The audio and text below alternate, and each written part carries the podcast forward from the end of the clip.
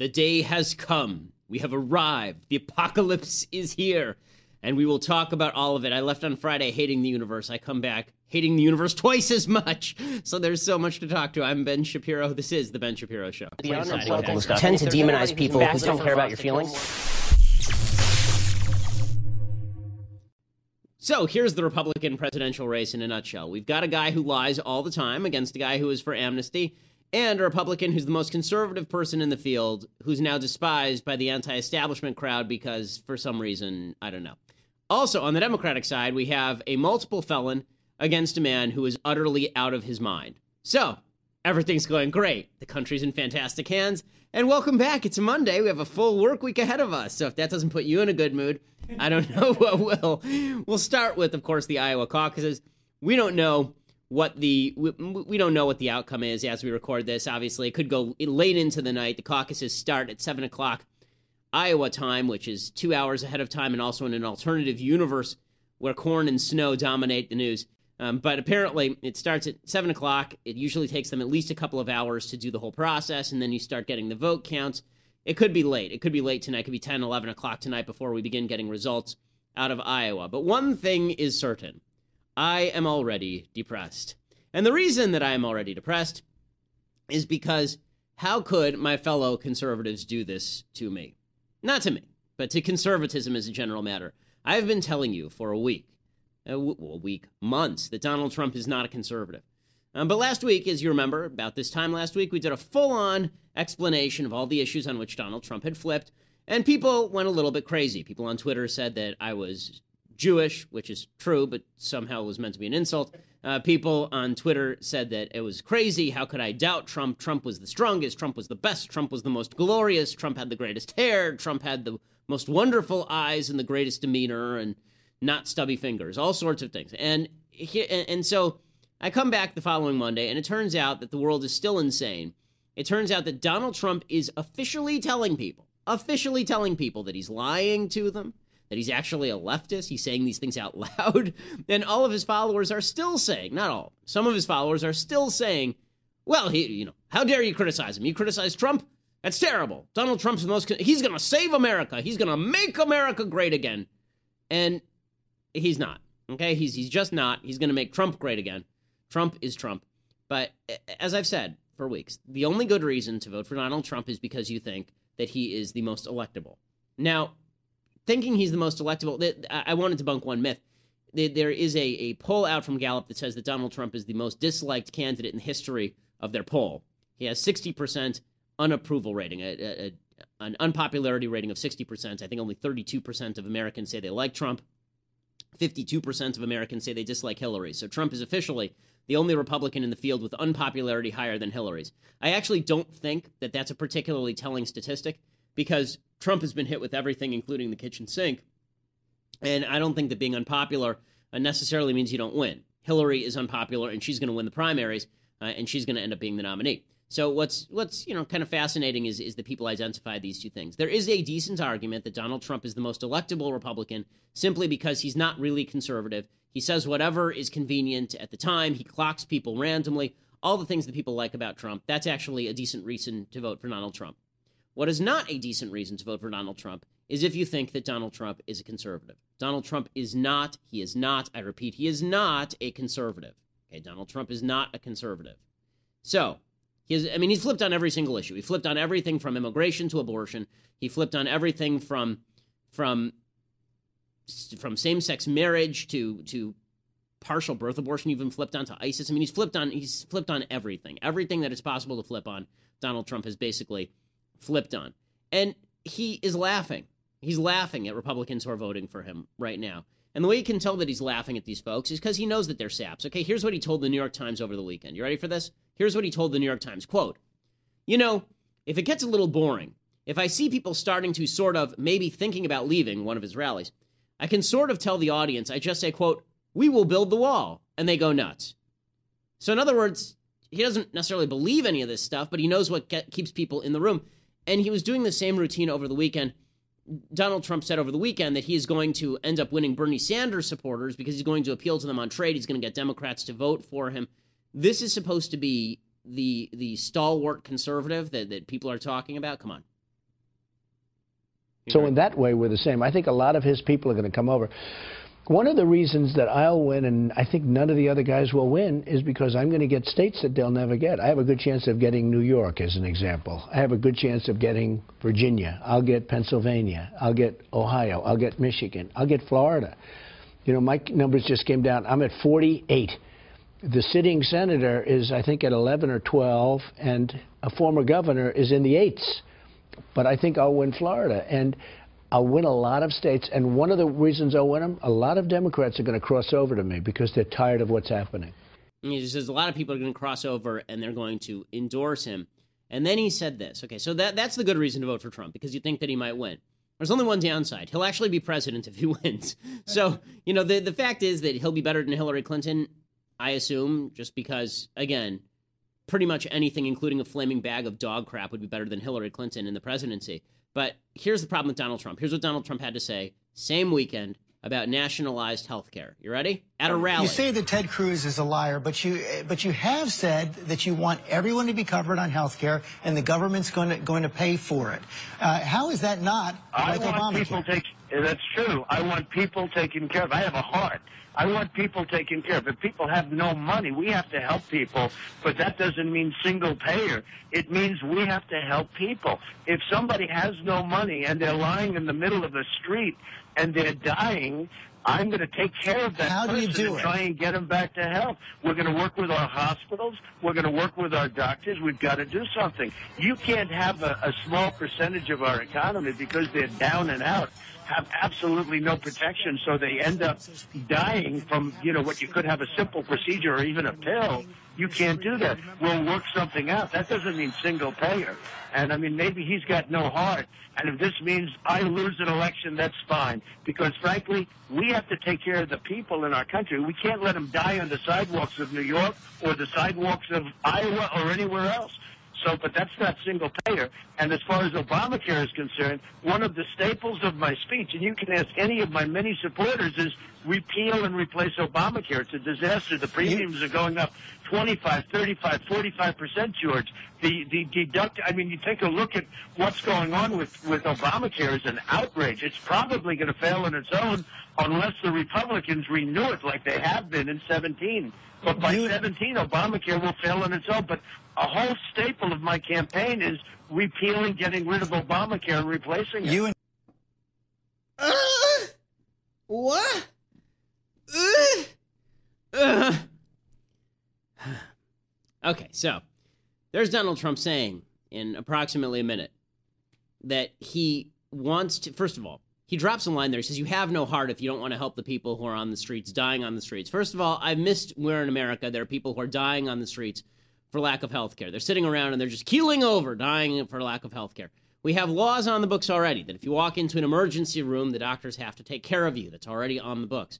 But he says all this stuff, and then he's asked, okay, specifically, what do you mean when you say the government will pay for it? He says, yeah, I mean that. He says, well, how is that not nationalized health care? He says, don't worry, we'll work something out. We'll work something out? We'll work something out. This is the guy who you're claiming is going to be the conservative? This guy? We'll work something out on national. But don't worry, he's against Obamacare. But he's for government paying for health care. But he's going to work something out. But he's not for nationalized health care for you to buy into this, for you to buy into his routine, and again, there's a difference between the cynical take on Trump that he's the most electable, which people said about Romney and people said about McCain. There's a difference between that take and the take that Trump is actually a conservative who is going to implement conservative principle. There is no evidence he is going to do that. None, zero, zip, zilch, nada, none. Okay, the idea you can watch that. Can you imagine? And uh, Rick Perry in 2012 lost his presidential bid not over the oops moment. Go back and look at the polls. Rick Perry, the governor of Texas, who was probably the most qualified guy in the field at the time, Rick Perry in 2012 lost the nomination because in debate he said that he wanted to spend taxpayer dollars to send the children of illegal immigrants and illegal immigrants to public college. Right? He said he the, this is the Dreamers program. He wanted the Dream program to be in place, and he said if you disagreed, it was because you had no heart. Donald Trump just said that if you don't believe that it's the government's job to take care of everybody's health care, you have no heart, and nothing is happening to him. You know, this is not endemic to the right, it's true to the left also. We've reached the point in American politics where worship of particular personalities is so strong, so powerful, that principle no longer matters. And they've taken polls on this. They've taken polls. They say, okay, Barack Obama, he wants to make healthcare affordable through state exchanges. Are you in favor of this? Yes or no? and a majority of Republicans, vast majority, say no. Then they say Donald Trump wants to make healthcare affordable through state exchanges sponsored by the federal government. Are you for it or no? Majority of Republicans, yes. This suggests that you don't know what the hell you're talking about. This suggests that you don't have a clue. It suggests that you're basing your opinions on your on thought leaders. If Donald Trump is your thought leader, the man doesn't have a thought. So how can he be a thought leader? Okay, he's just a he's a me leader. So what you're really doing is you're just following Donald Trump because you follow Donald Trump. Again, there are good reasons to vote for Donald Trump. His policies are not one of them. And Donald Trump doubled down on this over the weekend. He said Senator Ted Cruz, the most consistent conservative in the race. You don't have to like Cruz personally. You don't have to think that Cruz is charming. You don't have to think that Cruz is a great campaigner. I think Cruz has significant flaws as a candidate, but there's no question he's the most conservative guy in the race. Here is Donald Trump calling Ted Cruz a liar. Ted Cruz is the liar. Donald Trump calling Ted Cruz a liar. Do- Donald Trump calling Ted Cruz a liar. Here we go. On that Obamacare uh, issue right there, he's saying because you want the government to pay for everyone to have health care, that is just like Obamacare. Look, Ted Cruz is a total liar.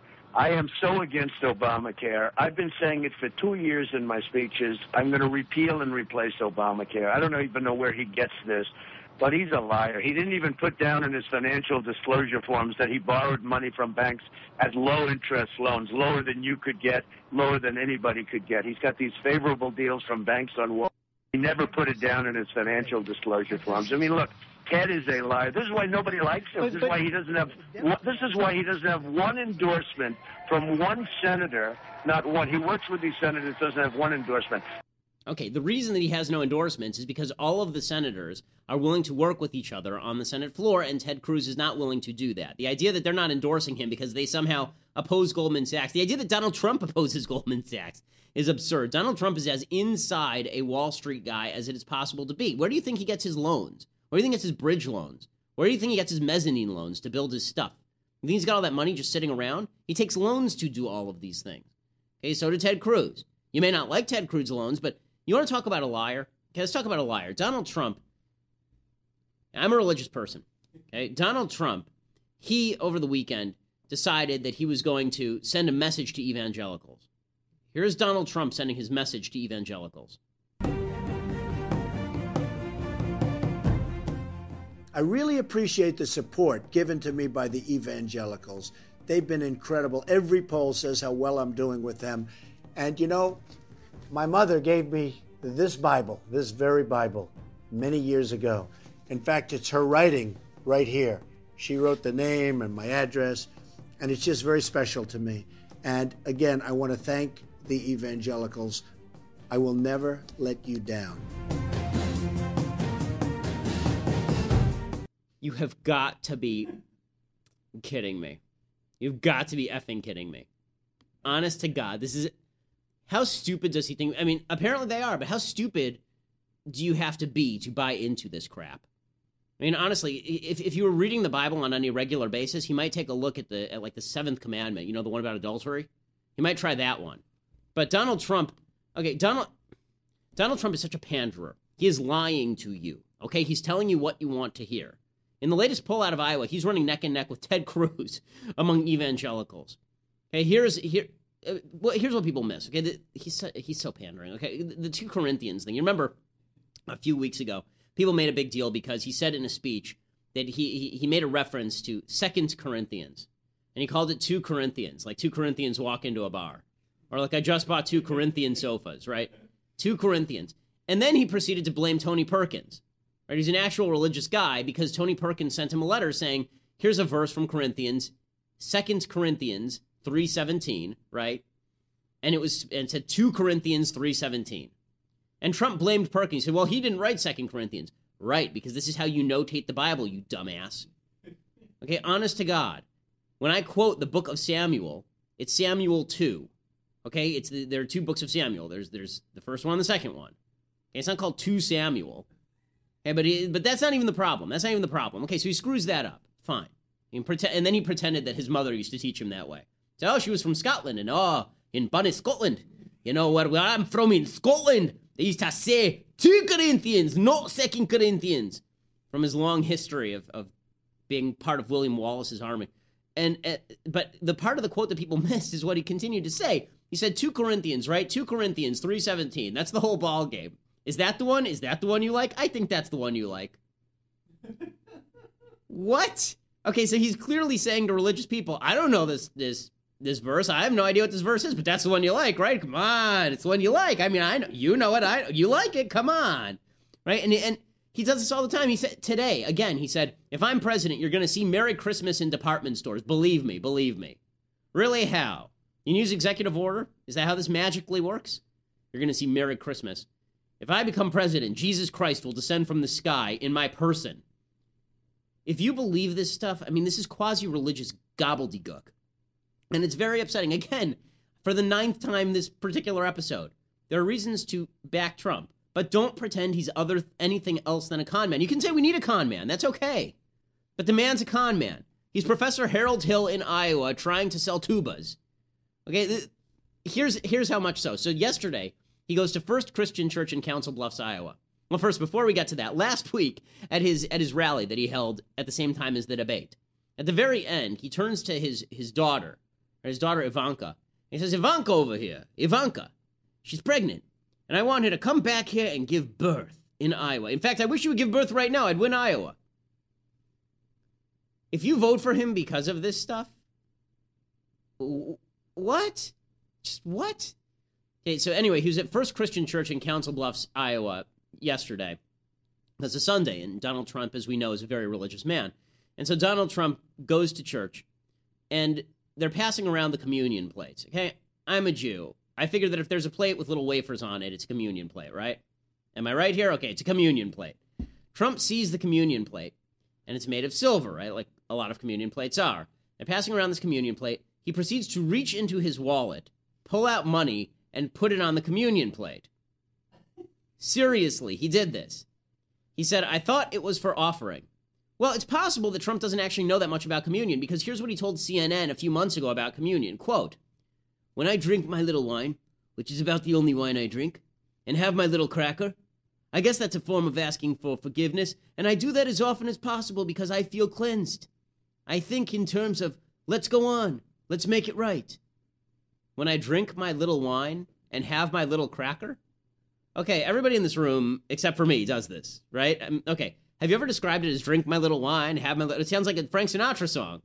Drink my little wine, have my little cracker. Like, what?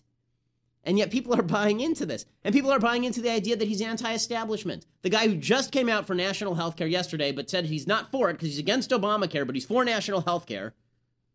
And then proceeded to, to drop all of this language about Christianity and call Ted Cruz a liar, all of this. He says he's going to stand up against the establishment. Okay, yesterday, Bob Dole was on the radio.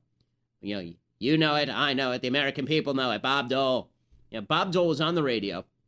And and honest to God, it's just I mean, the positive news is he's still alive. I'm glad. Um, but Bob Dole is on the radio, and Bob Dole decides that he is going to. Uh, Bob Dole decides he's basically going to endorse Donald Trump. Here's Bob Dole endorsing Donald Trump over Ted Cruz. Well, I won the caucuses twice, and I still have a lot of friends in Iowa. They've gotten a little older, but still Yeah. have a lot of friends. I'm a conservative. As I said, I'm a Grassley earned conservative, and uh, I don't. I during my 28 plus years in the Senate, I had a strong conservative record. But that's not good enough for Ted Cruz, wants us to be on the far, far right. And there are some people out there. But what's he going to do if he's elected? He's going to cost us wholesale losses in the Congress and governors and state But legislatures. how do you know? How do you, how do you know? One of the things he, uh, that, that he brought up is does, does, does Bob Dole really prefer a Donald Trump to me that, that he thinks I will be more disruptive than a Donald Trump? You say what?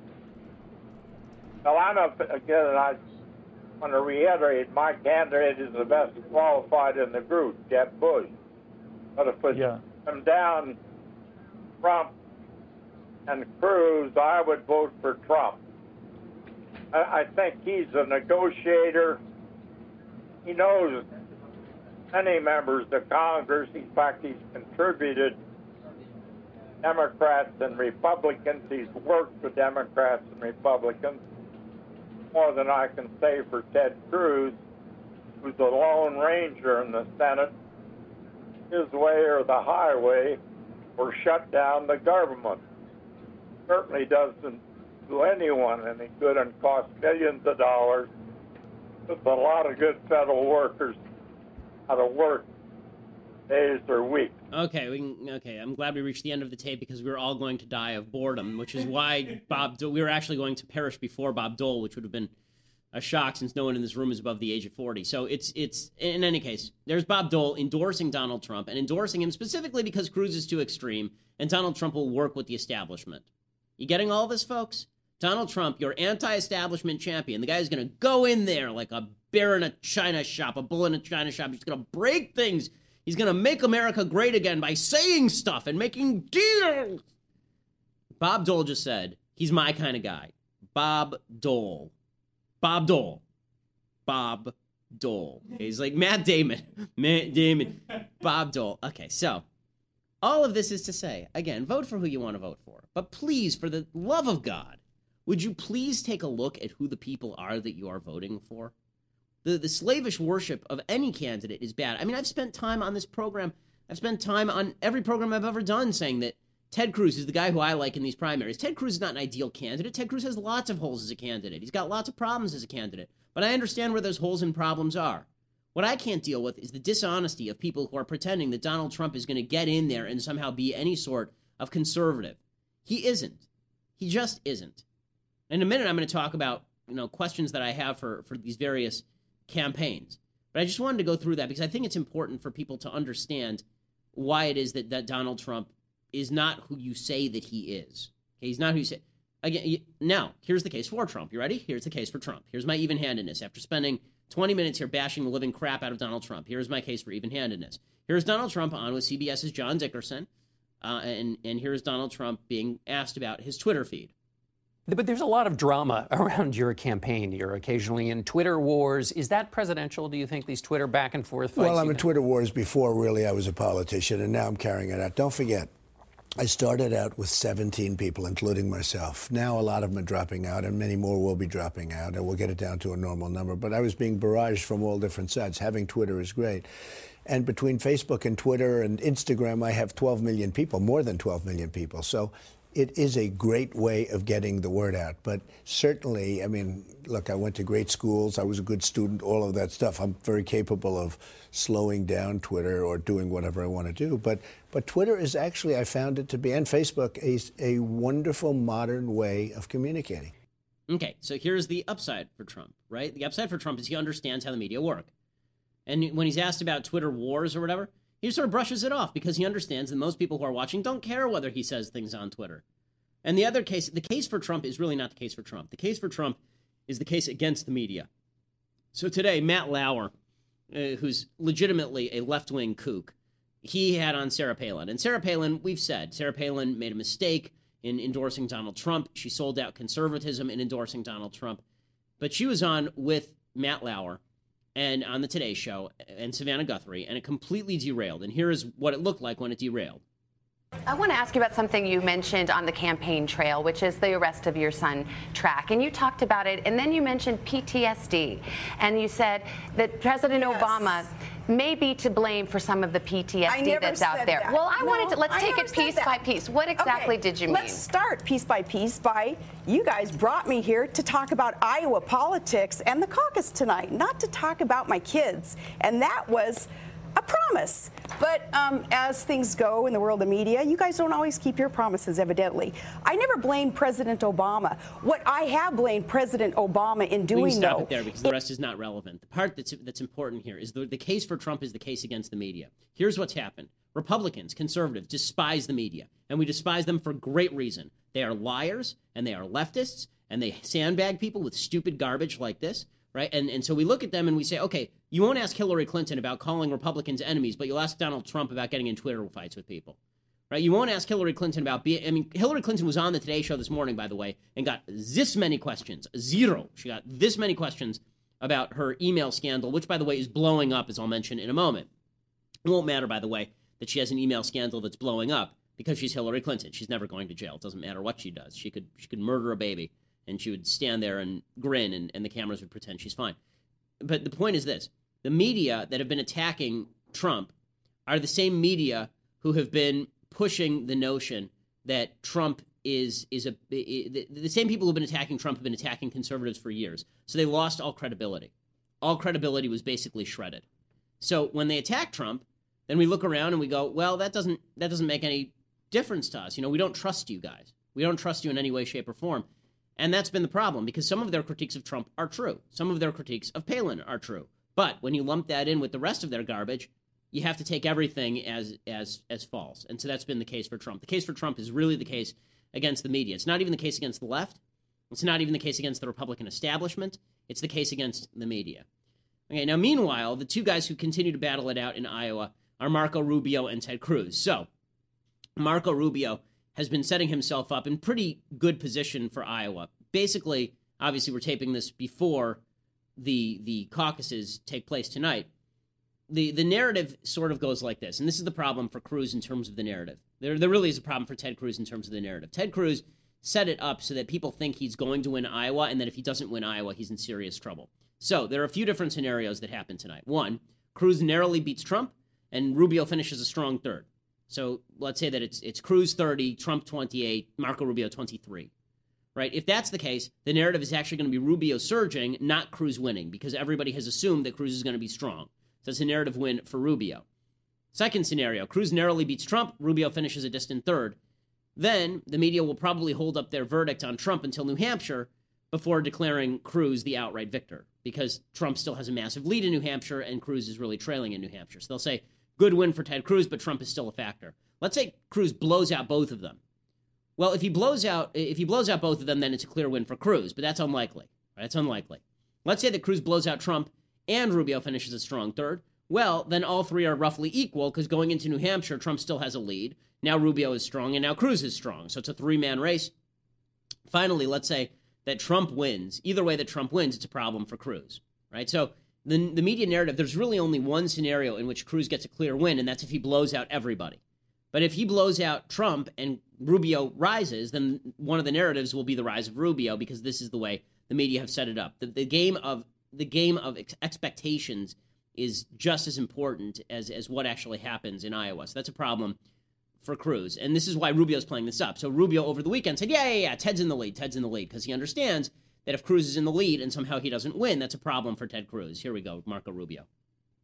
Well, we've always felt great about our campaign here, and uh, we continue to feel that it's growing in our support. We'll see what it leads to on Monday night. I mean, Ted Cruz is clearly the front runner going into the night. He has um, 10,000 volunteers on the ground. He's spent an exorbitant amount of time here, tremendous amount of time here, and has gotten every endorsement he wanted. So we know it's a tough hill to climb, but we feel very good about our campaign and very positive about what it means going into New Hampshire. We'll be leaving as soon as the caucus is over, and we'll be in New Hampshire early Tuesday morning ready to work. Right, so you can see Rubio is already looking forward to this because he doesn't have to do that well. If Rubio finishes anywhere higher than the mid-teens, it's a big win for Marco Rubio. Okay, and then there's Ted Cruz, who's who's still trying to defeat both Trump and knock down Rubio. So here's Ted Cruz talking about Trump. Why did you suddenly stop going after Trump on paid ads and, and going after in your campaign attacking Marco Rubio? How concerned are you about Senator Rubio catching you here in Iowa? Uh, listen, we are drawing contrast. Both both Trump and Marco are attacking me. They're attacking me with all their might. Uh, and we're drawing contrasts. And the contrasts are clear. And the contrasts, by the way, are substantive and policy-based. A vote for Marco Rubio is a vote for amnesty. And a vote for Donald Trump is a vote for Obamacare.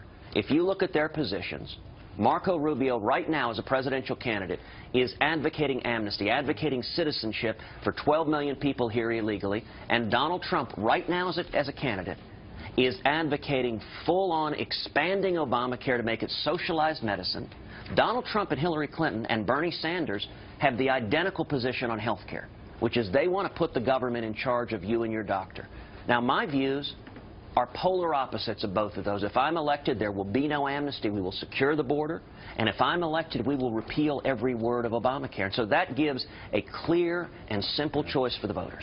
Okay, and, and Cruz is exactly right here, but the problem is he's a little bit squeezed. The establishment wants Rubio, and the media desperately want Trump. 60% of all media coverage this month went to Trump. 60% of all media coverage went to Donald Trump. The other person who benefits from that, of course, is Hillary Clinton.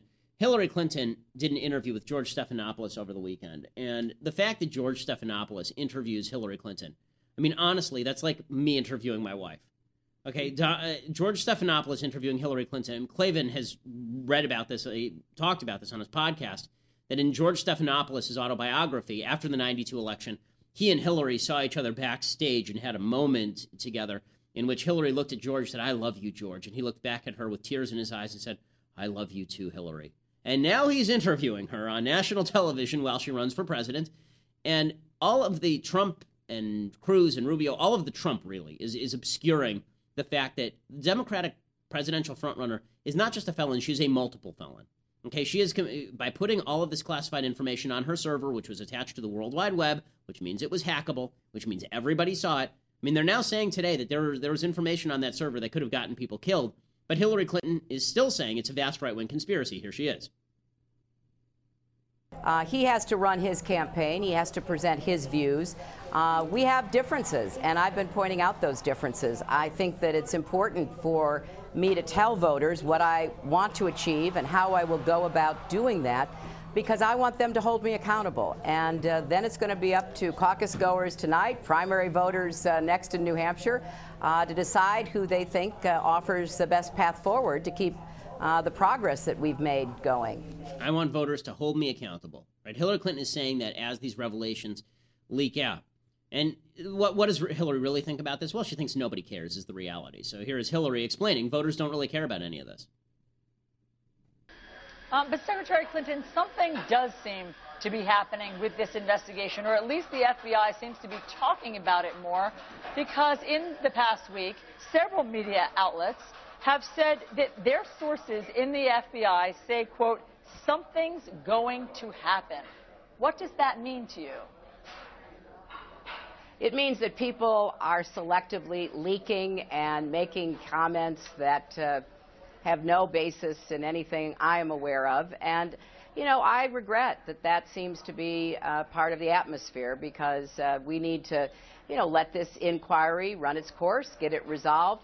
But I can tell you, Allison, that is not on the minds of the literally thousands of people that I have seen the last few weeks. And I'm glad it isn't because uh, the facts are the facts. And no matter how much selective leaking or anonymous sourcing and all that kind of stuff that goes on, uh, what people want to know is what I can do to be the best possible president for them and their families. And I've been thrilled at the kind of reaction and response I've been getting. The crowds that we had, that last event last night was just overwhelming. And I'm looking forward to people coming out, expressing opinion about who can be the best president and commander in chief.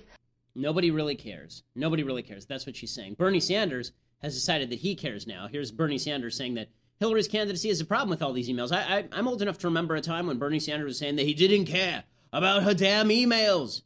Well, it turns out like two days before the caucuses, he sort of cares about her damn emails. Here's Bernie Sanders, that crazy old kookaloo. And you don't think you're going to be a, a problem for House Democrats who don't want to run on raising taxes? No, I think, in fact, Hillary Clinton will be the problem. Because I think our campaign is the campaign that is generating excitement and energy that will result in a high voter turnout. Republicans win when voter turnout is low. Democrats win when voter turnout is high. I think our campaign is raising the issue about a rigged economy, a corrupt campaign finance system. Secretary Clinton yesterday just announced, I suppose with pride, yeah. that her super PAC brought in million dollars. I don't have a super PAC. Our average contribution is 27 bucks and uh, and Bernie Sanders is now going after her. But here's the truth: Sanders is wrong and Hillary is right. Voters don't care.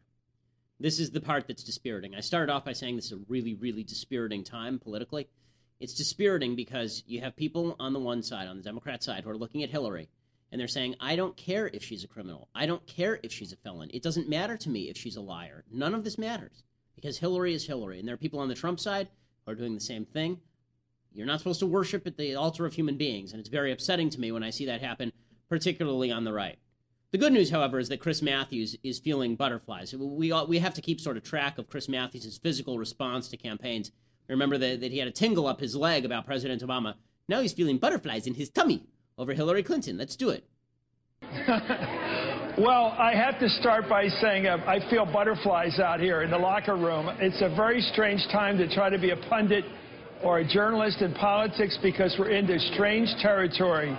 The polling, as you just pointed out, shows Donald Trump leading in Iowa. Now think about that. Oh, you just feel butterflies and gradually losing energy.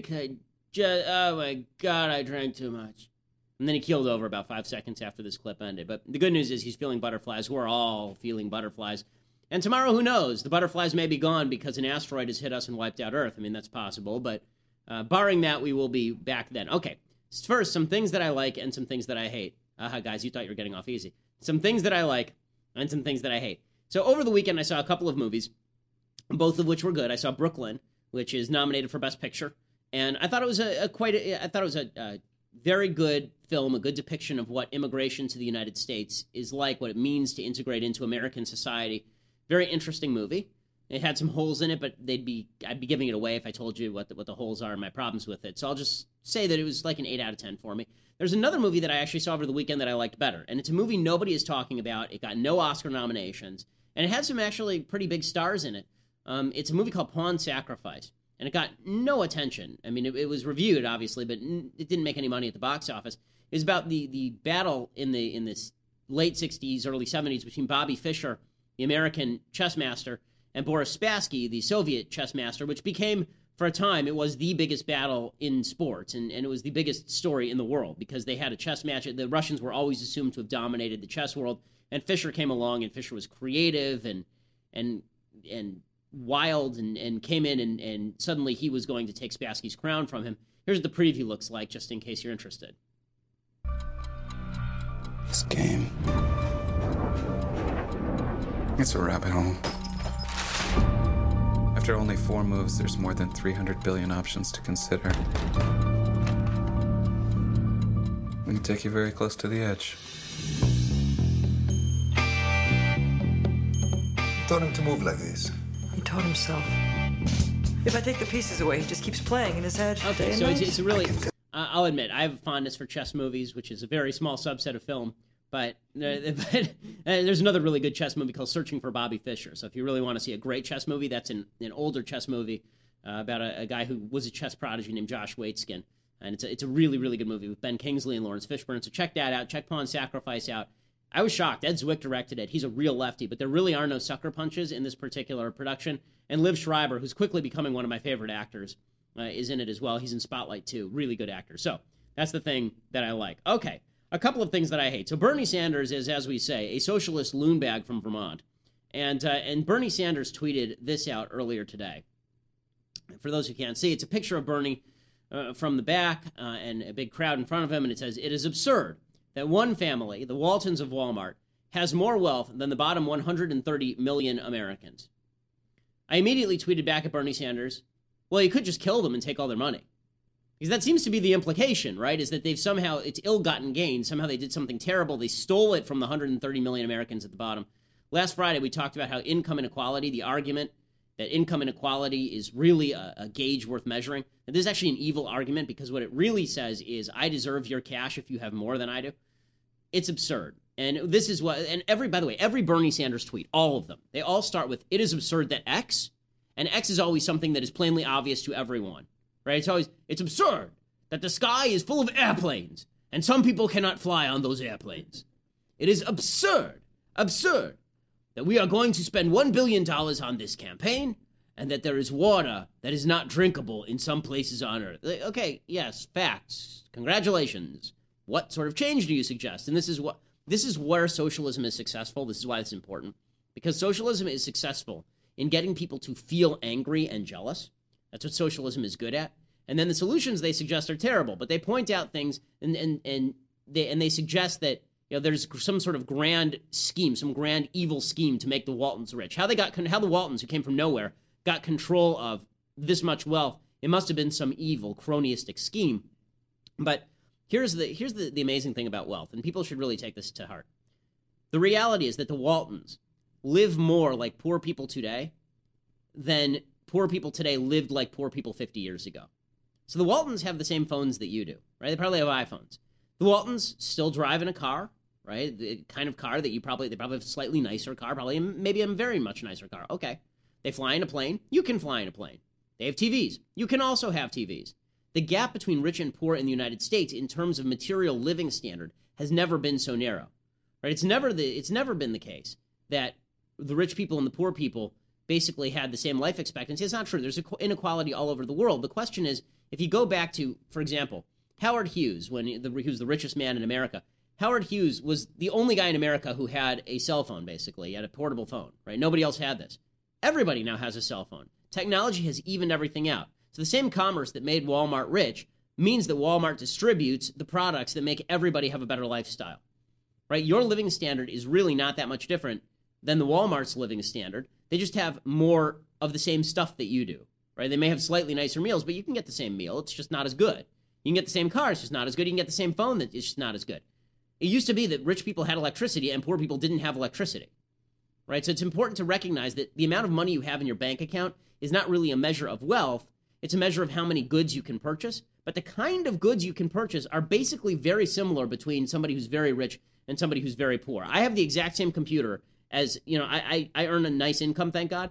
I have a, I, I, my computer is exactly the same as the barista at Starbucks. We have exactly the same computer, right? I may earn 10 times as much as the barista at Starbucks, but we have exactly the same computer. That's because commerce evens out living standards. It doesn't have to even out the amount of wealth that you have in your bank account. So Bernie Sanders is a thing that I dislike.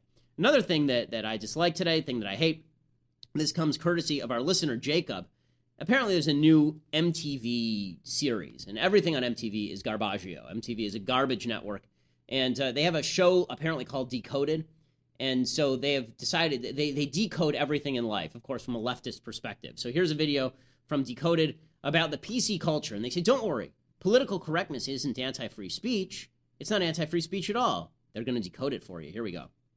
From YouTube comments to presidential candidates, it seems a lot of people think freedom of speech is under attack. And who, might I ask, is to blame?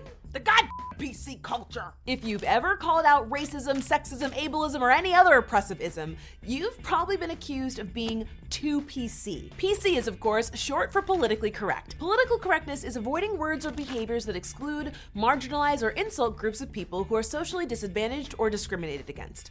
Basically, treating people with respect. Now, if you ask Oh. me, that doesn't sound like a bad thing. But a recent poll by Fairleigh Dickinson University found that 68% of Americans and 81% of Republicans agreed that a big problem this country has is being politically correct. Even 62% of Democrats polled agreed that being PC was getting out of hand. For these folks, political correctness is synonymous with weakness or being overly sensitive. Similar to the new term social justice warrior, calling someone PC is a way to derail and dismiss conversations about inequality. Okay, PC police, you're just offended by everything. The term PC is almost always used as an insult. While it's been around for a while, it gained popularity. Okay, we can we can cut this now. Okay, so th- this is what's incredible. So she's saying that PC doesn't silence debate. You saying PC silences the debate. Okay, so you remember how this video started, right? If you call out sexism or ableism or tra- or, or racism, then that's not that's not being PC. That's just being awesome. Okay, what shuts down debate? What shuts down debate more? You saying that I'm a racist and therefore we can't have a conversation, or me saying that you are using political correctness as a cover to not have the conversation. Politically correct just means you don't want to have the conversation. Racism means you're an evil person. When I say somebody is politically correct, I'm saying that you're attempting to shut down conversation, and that's what she's attempting to do. Since when has calling somebody a racist ever led to a decent conversation? Ever. Even if the person's a racist, it doesn't lead to a good conversation. Right? That's, that's not the point of calling somebody a racist. The point of calling somebody a racist is to end the conversation. It's a label, so you slap on them, you say this conversation is no longer worthwhile, right? That's what it means to label somebody. But according to her, it doesn't shut down free speech. Okay, two things. One, PC doesn't necessarily shut down free speech in the legal sense. I mean, they're not prosecuting you. But there is no question that if I say that black crime rates are out of control in the United States, and you say, well, you're a racist, that that is politically correct and it is shutting down PC. I mean, it's shutting down conversation. That's the goal. But it's amazing that they'll push this stuff and then they wonder, they wonder why 40%, 40 odd percent of people who are young, millennials, think that there should be hate crimes legislation. This is how PC bleeds over into actual legal ramifications. According to a Pew poll earlier this year, 40% of millennials say that we should make it illegal in the United States to say things that are offensive based on race, sex, or sexual orientation. Okay, so in other words, when she says that this is just treating people decently, well, the problem is this your subjective definition of what offends you doesn't mean that I'm wrong for saying it. Black crime rates are out of control and a problem mainly for black people. If you say that that's not politically correct because it's offensive, what you're doing is you're stopping the conversation and you're preventing it from going forward.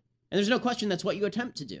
And that's why people who are young, people who watch stuff like MTV, they say, well, PC, you know, hate speech is bad, right? Hate speech is bad, so we should stop it, right? We should use the government to cut down on it. The problem is your definition of hate speech is very different from my definition of hate speech. And that's why we shouldn't have the government in the business of abridging freedom of speech and freedom of the press, as the First Amendment clearly states.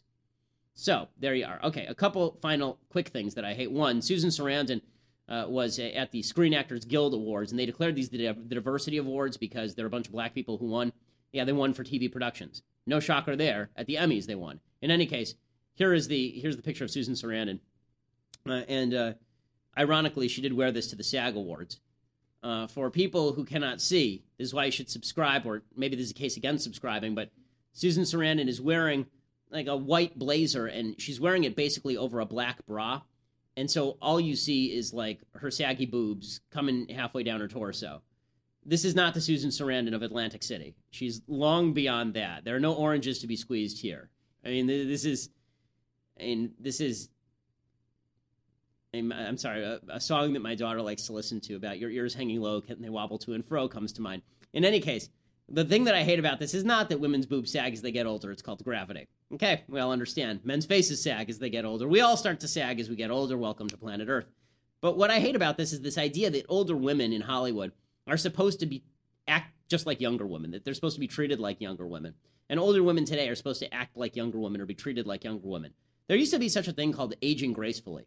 That didn't mean that you had to like retire to the old age home and become an old crone, but it did mean that you were supposed to recognize at a certain point that dressing like a 16 year old tart when you're 80 is really not your, your best option for anybody, for a viewer, for participant. It's not good for anybody.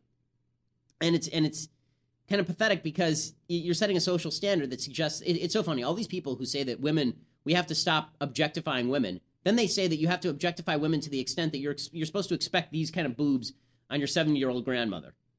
Okay, it's it's ridiculous. First of all, don't look at your grandmother's boobs; it's gross. Second of all, you know when you're talking about you know the, the, this idea that there's expectations of women, unrealistic expectations of women. You want to talk unrealistic expectations of women? This is unrealistic expectations of women in a nutshell. Redoing the, the body on the Barbie ain't going to do much. But get but but starting to treat people of all ages, women of all ages, with a little bit of class and respect would be nice. And this is just absurd. I mean, it's just vulgar. Okay, final thing that I dislike for the day: Bernie Sanders. Back to Bernie Sanders he had a big rally over the weekend in Iowa, and people were like, "Oh my God, so many people showed up." I don't follow pop music mainly because it's garbage that could be produced by uh, most of which could be produced by a horse's anus. But there's some group called Vampire Weekend. You guys have heard of Vampire Weekend? Yes, I see Lindsay has heard of Vampire Weekend. Okay, I've never heard of this group. Apparently, people have heard of this group. All right, so they showed up at this at this Bernie Sanders thing, and uh, and they sang with Bernie Sanders.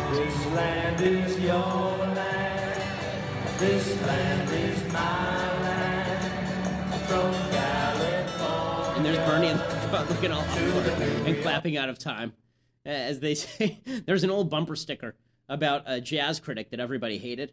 And, and I can't remember his name, but they said so and so claps on one and three because it's a musical joke for those of you who know music. You're, you're supposed to clap. Syncopation is two and four, like one, two, three, four, right? Syncopation. Bernie Sanders is clapping wildly out of time in this video. He's like he's clapping to a different song. Uh, one of the things I hate is the merger of celebrity and political culture, which we've talked about and which has generated Trump and Hillary. The merger of, of all of these things uh, has has led to the rise of politicians who truly have no sort of idea what's best for the country. I mean, when you bring in Bernie Sanders, bring in Vampire Weekend now, and you know you've got last election cycle, President Obama was campaigning around with Katy Perry, and now you got Hillary Clinton campaigning around with yet another sexual abuser, Lena Dunham. She only surrounds herself with sexual abusers of some sort or another. It's it it really is kind of gross. and it turns our politicians into celebrities and our celebrities are royals, so it turns our politicians by the transitive property into royals. So we may as well just crown them kings and be done with it. Which we may do tonight. It's the Iowa caucuses. Will uh, is Trump the man who would be king? The heir who would be monarch? Can anyone stop the Trump train? Will Marco Rubio surge? Will we even come back tomorrow if I decide to take a sleeping pill and miss the show? Who knows? All of these questions and more will be answered on the morrow. I'm Ben Shapiro. This is The Ben Shapiro Show.